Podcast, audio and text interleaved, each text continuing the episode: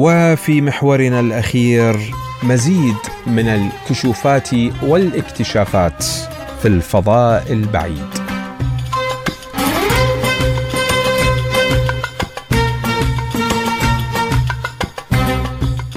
ما زال موضوع الاكتشافات الكبيرة حقيقة مثار اهتمام لدى العلماء والمفكرين ولدى المشتغلين في موضوعات الفضاء، وعندما نتحدث عن هذه الكشوفات نقرأ دائما تحديثات في هذا المجال. يعني مثلا قبل أيام علماء الفلك اكتشفوا ثقبا أسود كتلته تساوي، تصوروا معي، 32 مليار ضعف كتلة شمسنا. 32 أعيد الرقم مليار ضعف كتلة شمسنا. واكتشف علماء الفلك أحد أكبر الثقوب السوداء التي وصل إليها العلم على الإطلاق، حيث تبلغ كتلته حوالي 32.7 ضعف كتلة الشمس. طبعا العلماء شاركوا اكتشافهم هذا في بحث نشرته مجلة الإطارات الشهرية للجمعية الملكية الفلكية، وقالوا إن الوحش الكوني هذا كما أسموه اكتشف عن طريق قياس انحناء الضوء أثناء انحراف مساره الزمكان، يعني حسب نظرية أينشتاين، لأن الضوء عندما يمر على هذا الثقب ينحني. لماذا؟ لأن الثقب يجذبه ويلاشيه. وقال مؤلف الدراسة وعالم الفيزياء الفلكية بجامعة دورهام في المملكة المتحدة بريطانيا جيمس نايتنغيل، معظم أكبر الثقوب السوداء التي نعرفها في حالة نشطة، حيث تسخن المادة التي يتم سحبها بالقرب من الثقب الأسود وتطلق الطاقة على شكل ضوء وأشعة سينية وإشعاعات أخرى يتم التقاطها. وأضاف بأن عدسة الجاذبية تسمح بدراسة الثقوب السوداء غير النشطة التي لا تتغذى وبالتالي لا تنتج ضوءاً، وهو أمر غير ممكن حاليا في المجرات البعيدة. يقول العلماء إن الثقب المكتشف هو أكبر بحوالي 8000 مرة من الثقب الأسود الهائل في مركز مجرتنا درب التبانة، بينما تبلغ كتلة أكبر ثقب أسود تم اكتشافه على الإطلاق ما يقرب من 40 مليار كتلة شمسنا، يعني أكبر من هذا الثقب.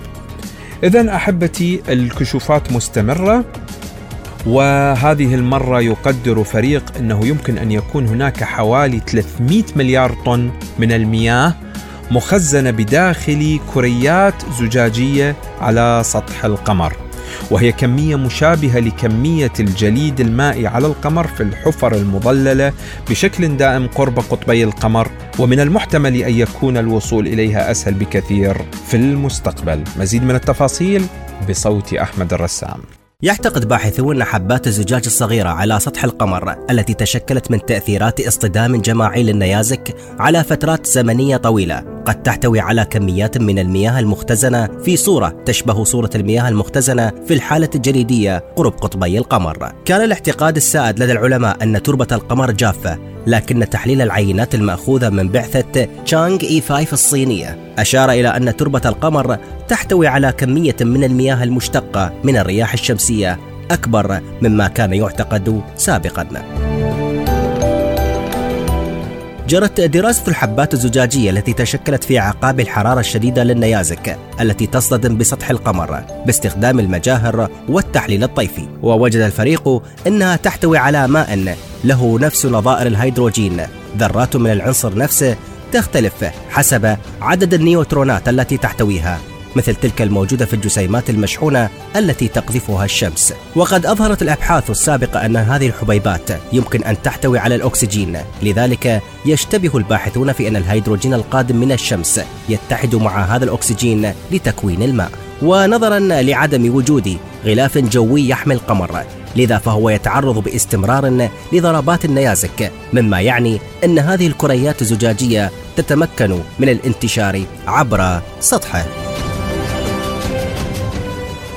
كما تتسم أحبتي حبات الزجاج، يعني لم يشر لهذا التقرير بأن لها تركيبات كيميائية متجانسة وأسطحا مكشوفة ناعمة، وهي تتميز بوفرة المياه التي تصل إلى حوالي 2000 مايكروغرام في كل حبة تقريبا.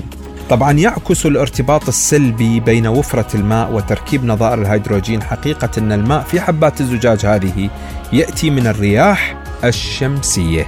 وأشار المؤلف المشارك في هذه الدراسة إلى أن هذه الحبيبات الزجاجية على سطح القمر أظهرت أيضا أدلة على فقد الماء قرب حافاتها حتى في درجات الحرارة المنخفضة نسبيا للقمر، وهو ما يمثل خبرا سارا لرواد الفضاء، لأنه يعني أن هذه الكتل يمكن أن تتفكك عن طريق درجة حرارة القمر نفسه وتنتج ماءً.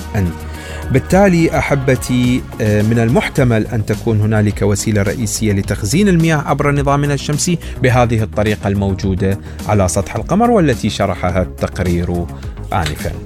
بذلك أيها الأحبة نصل إلى مفهوم أساسي وهام في أن الاكتشافات سواء كانت في سطح القمر، بالمريخ، وماذا ننتظر من المركبة المثابرة البيرسيفرانس والمروحية اللي وياها، ماذا ننتظر بعد من كشوفات، بالإضافة إلى الكشوفات التي نستلمها يوم بعد يوم من تلسكوبات هابل وكذلك تلسكوب جيمس ويب العظيم.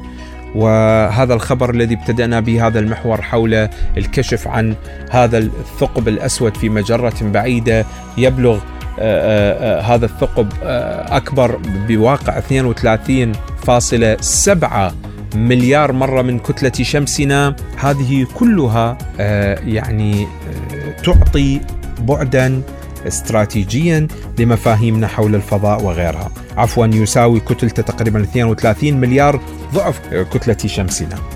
إذن نحن أمام هكذا كشوفات عظيمة وهامة وأساسية.